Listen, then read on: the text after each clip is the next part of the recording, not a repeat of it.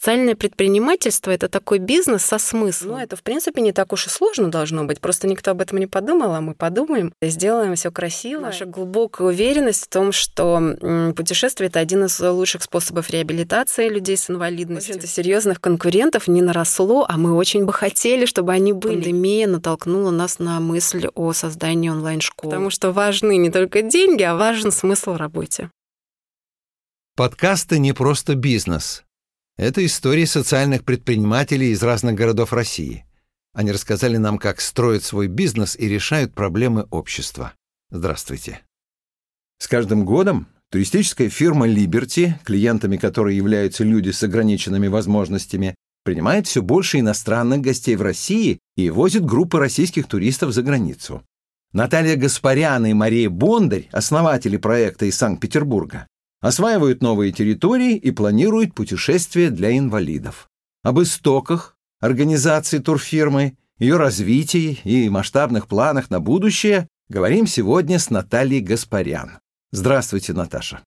Расскажите, как вы решили открыть нестандартный для России бизнес? Как образовалась турфирма «Либерти»? Нам в этом году уже 17 лет турфирме «Либерти». То есть мы официально основаны в 2004 году, а идеи по организации э, возникли, наверное, за год до, ну или там за полгода. И с самого начала это была как раз идея специализированной турфирмы. То есть мы с моей подругой, бывшей одноклассницей и соучредителем Марией Бондарь собрались себе на кухне чьей-то, уже никто не помнит, э, какой, чьей, потому что это было давно, и обсуждали планы, э, какую работу мечты мы бы хотели иметь. На тот момент я работала аудитором, а Маша работала гидом-переводчиком и преподавала немецкий язык. У нас был рабочий опыт, у меня экономическое образование, у Маши филологическое, и мы, в общем-то, еще со школьных времен хотели бы какой-то свой бизнес, но еще ничего не понимали.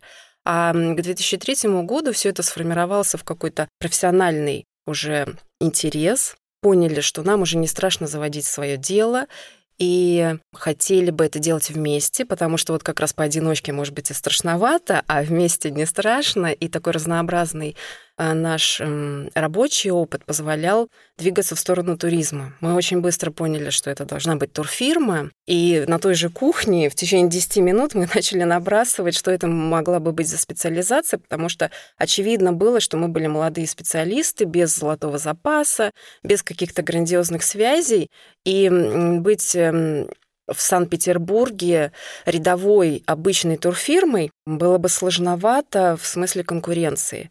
И мы сразу поняли, что это должна быть какая-то специализация. И уже позже, анализируя, почему мы выбрали такую неочевидную специализацию, наверное, пришли к выводу, что это наше подсознание. То есть мы буквально в течение 10 минут накидывали и поняли, ой, а почему бы вот не сделать такую специализированную турфирму, эм, где будут продаваться туры для инвалидов-колясочников. Подсознание, в чем оно проявлялось? У Маши в 9 лет, ну, в каком-то вот в детском возрасте был компрессионный перелом позвоночника, она неудачно покаталась с горки на санках, а у меня травма спины, спортивная травма спины в девятилетнем возрасте. Вот, и, видимо, в какой-то момент вот это подсознание сыграло, когда у обеих сломаны спины, а у Маши серьезнее, она лежала и в больницах, и год училась лежа, и видела вокруг себя очень много деток на инвалидных колясках, и это все воспринималось, ну, как вот бывает и такое, да, то есть ничего такого особенного, вот, ну, бывают такие детки, бывают такие. Вот. Эм, плюс во взрослом возрасте были какие-то взаимодействия уже с инвалидами-колясочниками, и Маша работала гидом-переводчиком, как я уже сказала, лет 10 в крупной туристической компании. А я тоже работала гидом-переводчиком, но для меня это было такое хобби. И в своей вот этой э, туристической деятельности, когда мы работали гидами, мы видели, как обслуживается в Санкт-Петербурге инвалиды-колясочники. Они приезжали, иностранцы, на круизных лайнерах. Но вспомните 2003-2004 год, никто не говорил ни о какой доступной среде, никакой программы не было, никаких доступных туров, никакого инклюзивного туризма. И город э, на тот момент, в принципе, был очень эм, малодоступный. Вот, и мы э, видели, что туристы есть, сервиса нет. И неопытность в этом смысле нам помогла, потому что мы думали, ну, это, в принципе, не так уж и сложно должно быть, просто никто об этом не подумал, а мы подумаем, вот, и сделаем все красиво, и если бы мы знали тогда, сколько сложных моментов придется преодолеть, и что не все так просто, то, может быть, вот этот страх нам бы не позволил начать. Но вот как раз неопытность тогда, она сыграла такой положительный момент для нас, когда мы не испугались начать. А помните ли вы самый первый тур, который вы организовали? Начали мы прием именно с иностранцев, и первые наши туристы были из Германии. В 2005 году мы поехали на, туристическую выставку в Берлин. Это крупнейшая э, туристическая выставка в Европе.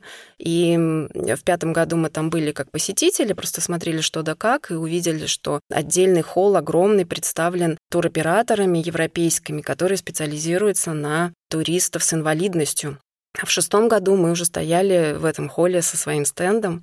То есть мы вот целенаправленно решили не выставляться в холле России, где мы бы, наверное, затерялись, а были в разделе «Туризм для всех». Вот, и там мы как раз познакомились с первыми партнерами из Германии, у них многому научились. География их туров просто поражала. Это весь мир, самые недоступные места с специальными такими интересными колясками и стульчиками, которые позволяют э, преодолевать вот совсем сложные вещи. И вот эти туроператоры Граба Турсрайзен, такой харизматичный лидер э, Вольфганг Грабовский, привез к нам на круизе первых туристов. Это было буквально 15 человек. И Маша еще была тогда гидом у них.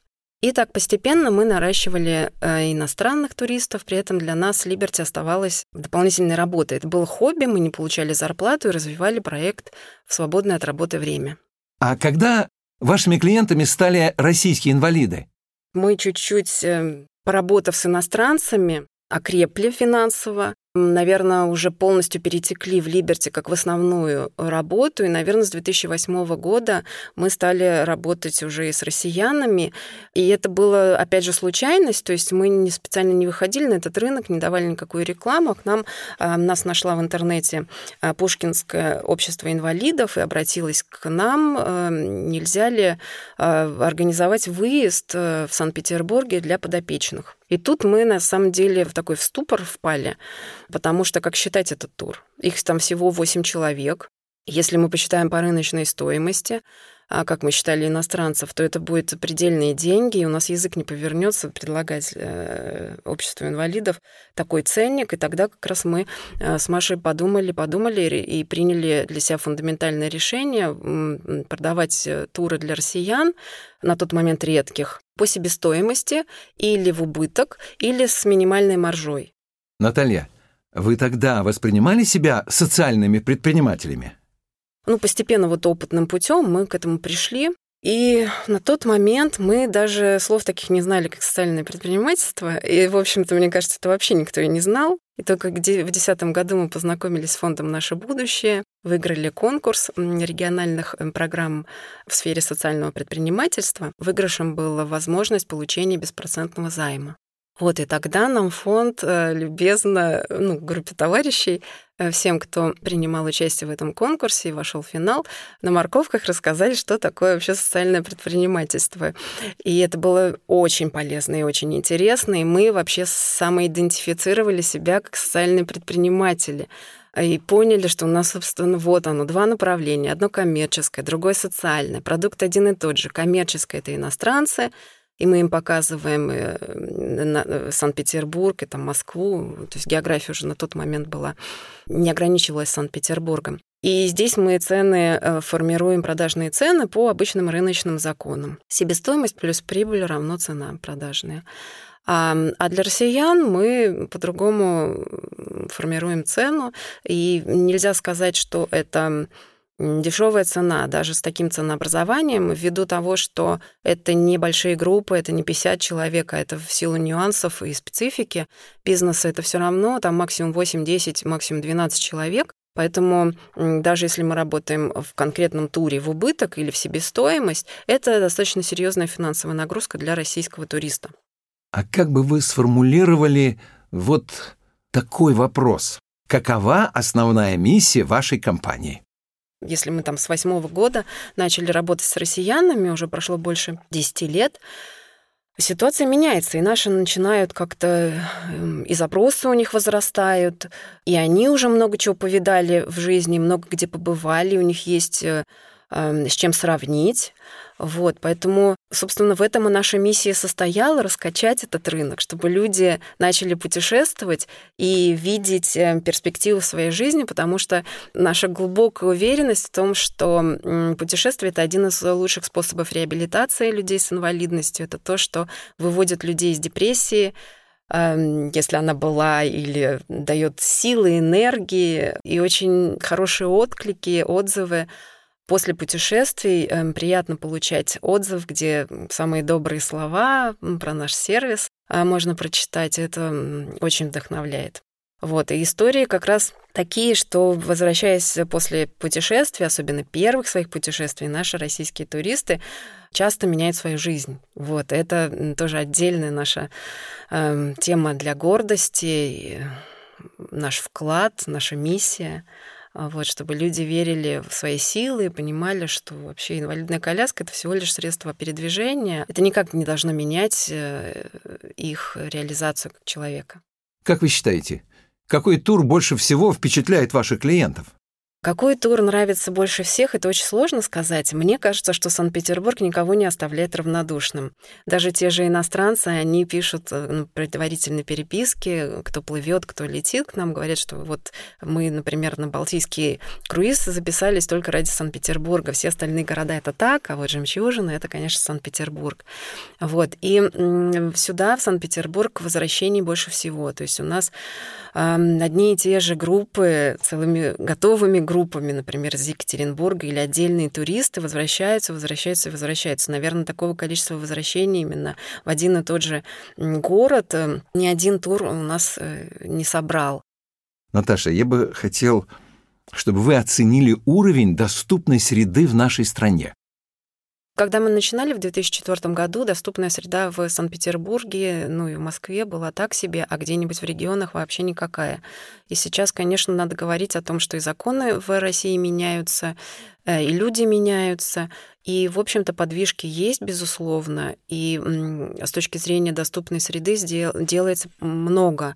Но проблема наша, мне кажется, чисто российская, это в человеческом факторе. Как ни странно, до сих пор доступная среда — это очень нестабильный эм, элемент.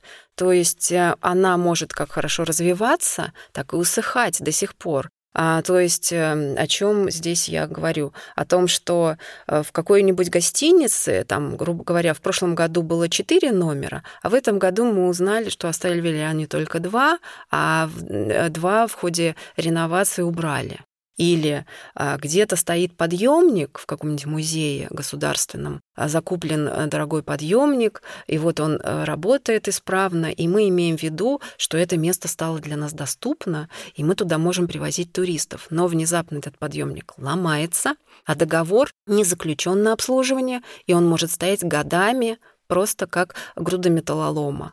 И все. Сложность в том, что мы ежегодно перед каждым туристическим сезоном должны заново проводить мониторинг доступности среды, потому что везде есть человеческий фактор. Вот, например, в конце 2020 года мы по заказу Комитета по развитию туризма а, делали исследование Санкт-Петербурга, а, точнее, гостиниц Санкт-Петербурга на предмет доступности именно для инвалидов-колясочников. И в исследование вошли пять э, центральных районов города, 800 а, гостиниц, и выяснилось, э, сначала были телефонные обзвоны, только 59 гостиниц утверждали, что у них есть условия для инвалидов-колясочников из 800, это там 7 с небольшим процентов, 7,4 процента по памяти. И туда мы пошли уже ногами, да, смотреть реально доступно, недоступно, э, пускай даже с какими-то оговорками. На поверку оказалось, что только э, половина из этих гостиниц э, вот хоть как-то можно применять э, на практике. А не потому, что эти гостиницы какие-то злые, противные, не хотят создавать условия. Вот это такие представления у людей, что может быть использовано на практике человеком с инвалидностью, а что нет. В общем-то, конечно, здесь просвещать и просвещать. Вот, и как раз вот это исследование натолкнуло нас на мысль о том, что действительно надо активней лоббировать э, и туроператорам рассказывать, и ательерам рассказывать о том, что такие туристы есть, и надо развиваться в этом направлении. Вот мы с 2004 года работаем. Наталья, я знаю, у вас есть своя онлайн-школа. Расскажите об этом проекте. И не получится ли так, что вы сами взрастите себе конкурентов? Надо сказать, что каких-то серьезных конкурентов, нас иногда спрашивают про конкуренцию, в общем-то, серьезных конкурентов не наросло, а мы очень бы хотели, чтобы они были. Есть замечательные проекты, их всего несколько на всю Россию, кто качественные делают туры на территории Российской Федерации. Но это так мало для огромной страны. А, и мы в марте 2020 года запустили онлайн-школу, а, где рассказываем про инклюзивный туризм, где учим, как создавать э, туры. И расчет наш, наш был на туроператоров, мы думаем, что у них сейчас больше времени, почему бы не посвятить э, вот э, саморазвитию в эту нишу, почему бы не зайти. Но по факту э, и туроператоры, ну, так незначительно интересовались этой темой. Гиды некоторые были записаны на наш курс, тоже вот э, самостоятельные индивидуальные гиды для себя видят вот здесь эм, точку роста. Это здорово. Но, как ни странно, курсом заинтересовались и туристско-информационные бюро из разных регионов, и прошли у нас обучение, и, видимо, будут уже в свои регионы там рассказывать туроператорам. Мне кажется, тут эм, развитию доступной среды и развитию инклюзивного туризма мешает как раз вот нехватка информации и пропаганды. Мы очень хотим быть этим рупором, э, чтобы люди не боялись. Да, это сложно. Гораздо легче работать с обычными туристами. Но, в общем-то, это все равно возможно, и это э, может быть и финансово выгодно. То есть надо понимать, где возможные эм, э, точки, где можно заработать. Например, можно работать не можно работать с некоммерческими организациями, которые выигрывают гранты и готовы своих подопечных вывозить в такие специализированные туры. То есть здесь вот в каждом регионе есть свои нюансы. Самое главное — заинтересовать туроператоров в том, что в этом действительно есть перспектива. Надо этим заниматься. Наташ, а у вас есть мечта? Что бы вы хотели улучшить в своем бизнесе? А мы давным-давно задумались о том, что было бы здорово иметь свою гостиницу. Многолетний опыт работы с колясочниками трансформировал эту идею в то, что это должно быть гостиница с универсальным дизайном, то есть некая универсальная гостиница, где все номера а, будут красиво, дизайнерски а, разработаны таким образом, что вся инвалидная специфика будет элегантно эм, спрятана в интерьере. Да? Она не будет никого не раздражать, не навевать какие-то грустные мысли. Это должно быть красиво, максимально красиво, дизайнерски и удобно для всех. Вот эти поручни, они могут быть э, больничными, а могут быть очень красивыми. И никому и в голову не придет, что здесь что, ну, какие-то там э, темные мысли, да, грустные мысли. Вот, и сейчас как раз эм, мы в Москве обучаемся в акселераторе э, навстречу импакт-инвестициям и упаковываем проект универсального отеля, заканчиваем финансовую модель и заканчиваем презентацию, и очень надеемся а, что найдется инвестор. А, хотим заинтересовать хорошего инвестора, потому что это, правда, очень перспективно. И такую гостиницу, первую такую гостиницу мы бы хотели построить именно в Санкт-Петербурге, потому как рано или поздно э, восстановится туристический поток, и у Санкт-Петербурга большое будущее в смысле въездного туризма и внутреннего туризма. И в летний период э, здесь никогда не будут пустовать гостиницы никакие, да, а в хорошем месте, красивая гостиница тем более. А вне сезон мы как раз сможем дозаполнить эту гостиницу э, людьми с инвалидностью, параспортсменами. Ведь это огромный-огромный рынок. Туристический бизнес наиболее сложно переживает сегодняшнее пандемийное время. Наташа, а как вы переносите этот удар? Или, может, кризис подтолкнул каким-то новым идеям? Что дал нам э, этот кризис? Э, такой он затяжной, глубокий, тяжелый. А, во-первых, мы первое, что сделали, это, конечно, урезали все расходы, вот сколько возможно, моментально, прям, наверное, заранее. И пандемия — это время, когда можно вспомнить все свои идеи, на которых раньше не хватало времени. То есть мы подняли головы от текучки и смогли стратегически чуть-чуть взглянуть на перспективу и проработать какие-то идеи. Вот то, про что я говорила, про гостиницу. Опять же, пандемия натолкнула нас на мысль о создании онлайн-школы. А на это тоже надо было время, этому надо было обучиться, пройти определенный курс, понимать, где какая платформа, онлайн-платформа, как это все формировать уроки, как это выкладывать. Это ну, тоже определенные а, время на это было затрачено. А, и третье, э, наша гордость, уже то, что мы вот-вот скоро сможем презентовать, это новый продукт, который мы делаем совместно с другими социальными предпринимателями. Мы объединились а, с компанией «Легко-легко», э, известной в Санкт-Петербурге. Это инклюзивные мастерские и магазин э, сувениров.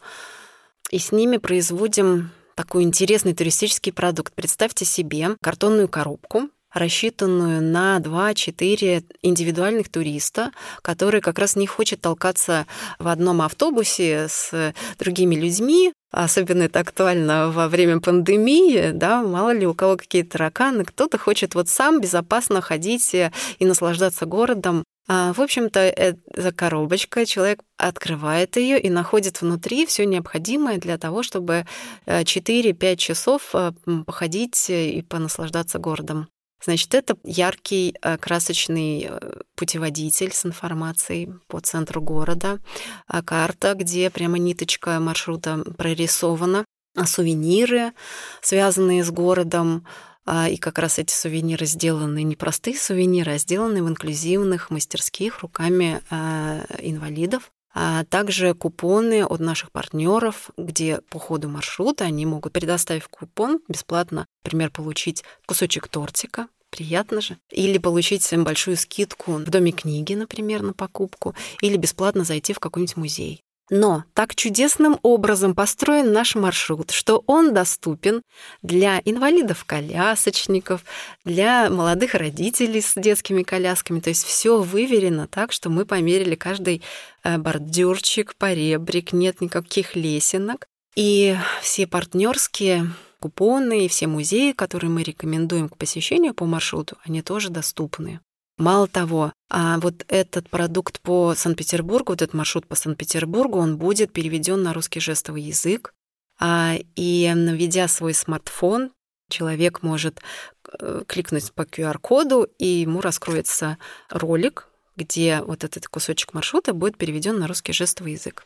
Вот. И таких продуктов у нас будет четыре. Это Санкт-Петербург, центр на русском языке, Санкт-Петербург на английском языке, а Калининград и Москва.